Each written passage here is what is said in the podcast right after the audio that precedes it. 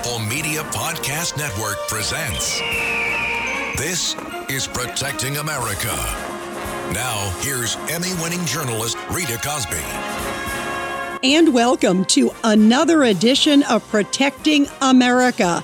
I'm Rita Cosby. Well, an official impeachment inquiry into President Biden is now opened as his own son, Hunter Biden, thumbs his nose at a congressional subpoena. And joining us now to talk about all of this is Gregg Jarrett. He is the Fox News legal analyst. He's also the author of four great books. His latest one is The Constitution of the United States and Other Patriotic Documents, which were collected and explained by New York Times bestselling author Gregg Jarrett. Gregg, great to have you here on the podcast. Rita, good to be with you. It's been quite a day, lots of events occurring. What does it mean that now there is an official formal impeachment inquiry into the sitting president of the United States? Well, it elevates the authority of the investigating committee. And, you know, it's vital for legal authority to compel compliance with subpoenas. Without it, you know, the witnesses would continue to dodge testimony and defy demands to cough up the many documents they're hiding. You know, that's what uh, Biden allies have been doing. They've been obstructing and sandbagging the investigation, trying to stall it to protect the Bidens. And, you know, we do think of the impeachment process as an inherently political one, but it does involve legal elements and to force people to cooperate, the committee needed greater legal standing, and the vote accomplishes that. How much of a powerful vote, but also to your point about politics, because it was down party lines? Yeah, it was. Um, but, you know, that's not at all unexpected. Um, there were a lot of people over the last couple of months within the Republican Party who were reluctant uh, to do this. Uh, and, and, you know, just so your listeners understand, we're not talking about a vote on impeachment. We're talking about a vote on approving and formalizing the impeachment inquiry, the investigation itself. It doesn't mean down the line that there will be an impeachment. Uh, but, you know, it operates certain legal levers so that uh, when people like Hunter Biden defy a valid, legally enforceable subpoena, uh, the committee can take one of several actions to force him to appear and testify. Now, given the most recent indictment against him over tax crimes, I suspect he will exploit that as an excuse to invoke uh, the fifth. But nevertheless, he has to go through the process. And, you know, he doesn't get to decide, no one who receives a subpoena gets to decide uh, the conditions of, well, I only want it to be a public hearing. Um, no, uh, depositions are routine in a situation like this, uh, and they're more valuable than a public hearing, which is exactly why uh, Hunter Biden didn't want to appear. Explain why also behind closed doors you can often get more details. It prepares you for the public uh, laying because a lot of people are saying, well, you know, if the Republicans don't have anything to hide, have him do it publicly. But there's a real value to first doing it behind closed doors. Yeah, because the people who ask the most penetrating questions, the people who are most knowledgeable about the incriminating evidence, are not the members of Congress who tend to grandstand with speeches at uh, public hearings and, and accomplish uh, very little. Now, the people who do the meat and potatoes of the questioning behind closed doors in a deposition are the investigators hired by the committee. These are lawyers uh, who are skilled in the art of cross examination. They are the ones who are actually armed with the damning evidence w- uh, with which they'll confront Hunter Biden and, and other witnesses. So, you know, listen, I've taken hundreds of depositions of witnesses, uh, and they're incredibly valuable. Uh, but those public hearings generally are not. you know, Hunter Biden was very brazen, I thought, showing up. There he is at the Capitol. He shows up, of course, on the Senate side. He's supposed to appear on the House side. Talk about why that's significant.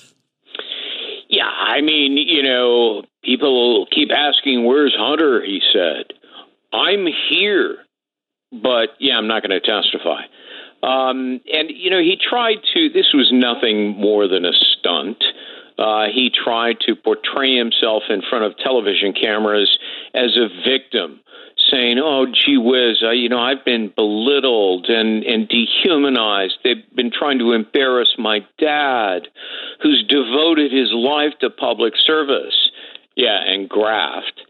Um, and, you know, so I, I think he did himself no favors. I think this boomeranged against him. If there were any Republicans who were on the fence about voting uh, to approve the impeachment inquiry, I think that put him over the edge and against Hunter Biden. And I'm surprised that Abbe Lowell, who's as skilled a lawyer as he is reputationally, um, would be dumb enough to pull this maneuver. It it didn't go over well. The other issue too is he goes to the Senate side, right? So the sergeant of arms on yeah. the House side. Explain why that's significant because something could have happened if he showed up on the House side. Yeah, there, there are two ways you can compel compliance with subpoena. Um, uh, three ways.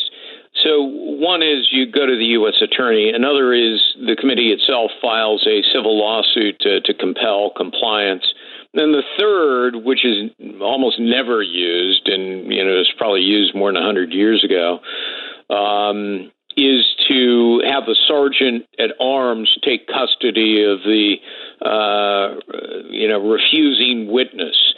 Um, so you know that's why they chose the other side of the Capitol, where the sergeant at arms has no jurisdiction on that side. What do you make of the fact that here is Joe Biden who constantly said, well, listen, you can't defy subpoenas. You can't do this. This was when it was Republicans, when it's about Bannon, yeah. it's about Navarro. And here's his son. Uh, he's really in a pickle, the president, uh, because he has rode on well. I'm going to have the most ethical presidency ever. Well, almost everything that Joe Biden promised as he ran for president uh, has is proven to be a lie or a deception. Uh, you know, he, he, he, you know, promised to be the most moderate president. He's not. Uh, he's among the most liberal ever. And, you know, he promised to be a healing influence. No, he's been mostly divisive, and his approval ratings are now at an historic low. I saw one of them at 37% approve of Joe Biden. I'd like to meet the 37% um, and check their pulse. Uh, but, you know, Joe Biden has done this to himself. Uh, he has long been known in Washington circles as a guy who leveraged his position of power o- over decades uh, to benefit his family financially. And, you know, the allegations against him are serious and credible, Rita. I mean, there's compelling evidence of impeachable conduct uh, by the president. He uh, appears to have actively aided and abetted corrupt schemes operated by his son, uh, netting tens of millions of dollars from foreign interests. Uh, while selling access and promises of influence, you know, exploiting a public office to enrich your family or others is not only a criminal offense called bribery in the criminal codes, but it's an impeachable offense. Um, and Joe Biden has clearly been lying all along. Uh, you know, originally, so I, gee, I never talked with my son. I had no idea what he did uh, for a living. Then suddenly, when the evidence emerged, it was uh, I was never involved in my son's business. Today, Hunter, uh, you know, moved the goalposts yet again and said, "Well, my father was not financially involved." So does that mean he was actually involved in the influence peddling schemes, but he didn't benefit financially himself? And even that uh, seems rather specious, since forty thousand in Chinese money ended up in his bank account. So you know this. The more that the committee investigates, the more incriminating evidence seems to bubble to the surface, and you know we may have only uh, seen the tip of the iceberg so far. Where do you think this now formal impeachment inquiry is going? Do you think they'll be able to get more bank records, get people to talk? How far do you think this will go? There had been witnesses who were refusing to comply with subpoena to turn over uh, documents by citing the failure of the House to formalize an impeachment inquiry. Well, now that that has happened, um, they can't use that as an excuse. So I think this will force uh, people other than Hunter Biden to capitulate, um, to turn over documents, and to appear uh, for depositions, including people like Eric, Eric Schwerin, uh, a you know longtime Hunter Biden associate and partner, um, you know, who would regularly visit uh, with Joe Biden at the White House, communicate with him in, with pseudonyms and fake accounts. Um, you know, I Tony Bobulinski, I think, will be testifying soon, although he was happy to do so willingly. Um, but there are others, including Biden family members, and now they're going to be hard pressed to resist. Do you think that this could lead to a potential impeachment of the president, or is it all just to unveil the facts given it's a political year? Well, I think the wiser course would be to simply expose the facts to the American public, allow them in a presidential election year to make the decision. You know, it's abundantly clear to me that uh, these criminal prosecutions against Donald Trump are nothing more than election interference, an effort by Democrats to knock him out. Um, you don't want to do uh, the same thing to Joe Biden, or at least be perceived by some as doing that. And I guarantee you that if the House uh, moves for impeachment this next year in the middle of an election, the Democrats will howl and people will believe that this is election interference that they're they're trying to take away the decision making as to who should be pres- our next president away from the voter.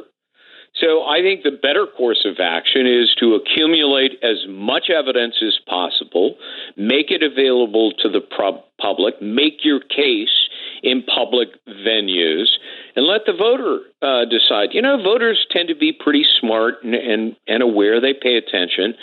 And, you know, the, almost 70% in a recent Associated Press poll found that Joe Biden either did something illegal or unethical. That's an astounding number, nearly 70%. So, uh, you know, the American public may have been slow to realize what was going on, but I think they've wised up. You know, your book, this is your fourth one, Gregg Jarrett, is called The Constitution of the United States and Other Patriotic Documents. Um, what can we learn from the Constitution? Because, boy, uh, I feel like there are so many constitutional issues here facing Joe Biden, facing President Trump, too, as he is seeking the presidential immunity. There's a lot of big issues.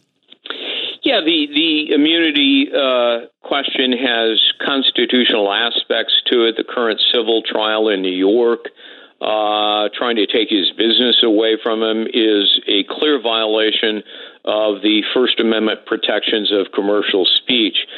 Uh, I wrote this document really as a trib, uh, this book, the Constitution of the United States and other patriot documents, as as a tribute to the many patriots who who have made America great. We're a beacon of liberty and prosperity and justice throughout the world.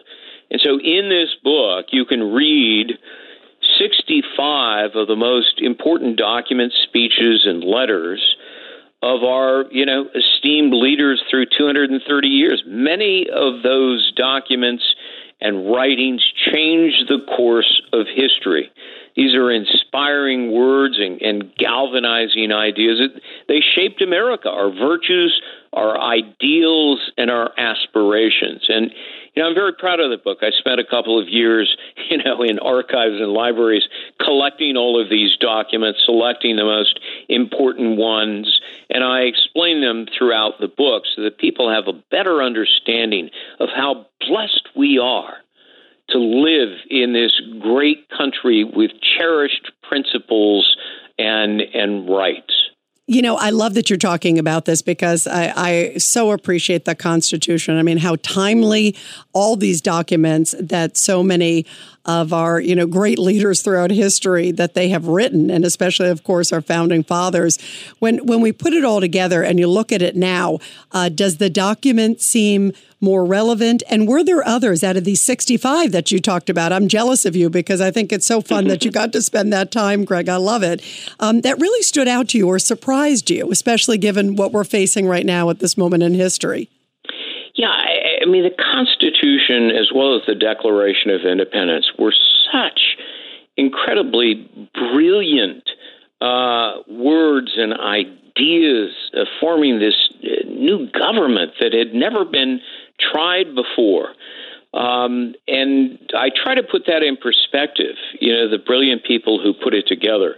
Um, but also throughout history, you know, I find some incredible figures. Uh, Frederick Douglass really stands out. You know, an escaped slave, uh, an abolitionist icon. Uh, he said, We the people does not mean we the white people. He deplored the cruelty and deprivation of, you know, four million people in human bondage. And he really uh, precipitated a sea change in public opinion. And I, I don't forget the suffragettes Elizabeth Cady Stanton, Victoria Woodhull, Susan B. Anthony.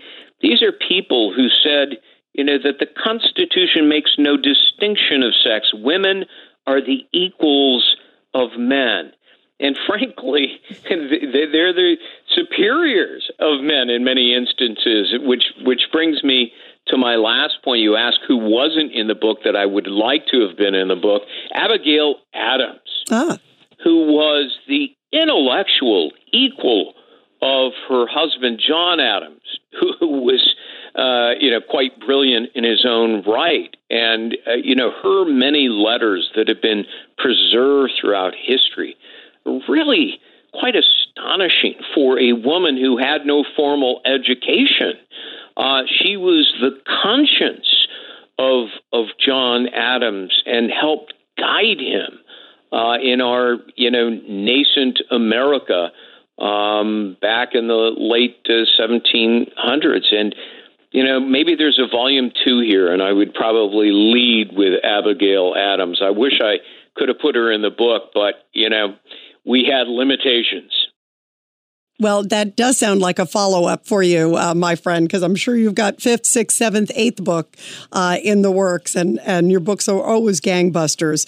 Before I let you go, how do you think some of these people, as we're talking about, you know, our founding fathers, and, and some of these who've just shaped our history, I think of, as you talked about, uh, Frederick Douglass, some of these people who really were such iconic leaders um, and, and, at the most turbulent times in history. We look at what we're going through now, Gregg, and I think as we're talking about, you know, Joe Biden, Hunter Biden, President Trump, we're in a presidential year. You and I have, have covered politics for God knows how many years, and it's been the craziest moment. But then you step back and see these other turbulent times and say, okay, well, we can get through this. How do you think a, this moment reflects on other times in history, and B, how some of these leaders throughout history, if if they could look up from above and say what they're thinking, what do you think they would imagine what we're doing now in terms of you know all these things, especially all the 91 charges against Trump and all that, just all the things that are entangled in politics today? You know, um, they would be mortified, but they would also say, "I told you so." Uh, John Adams cautioned about um, men in power becoming ravenous beasts of prey.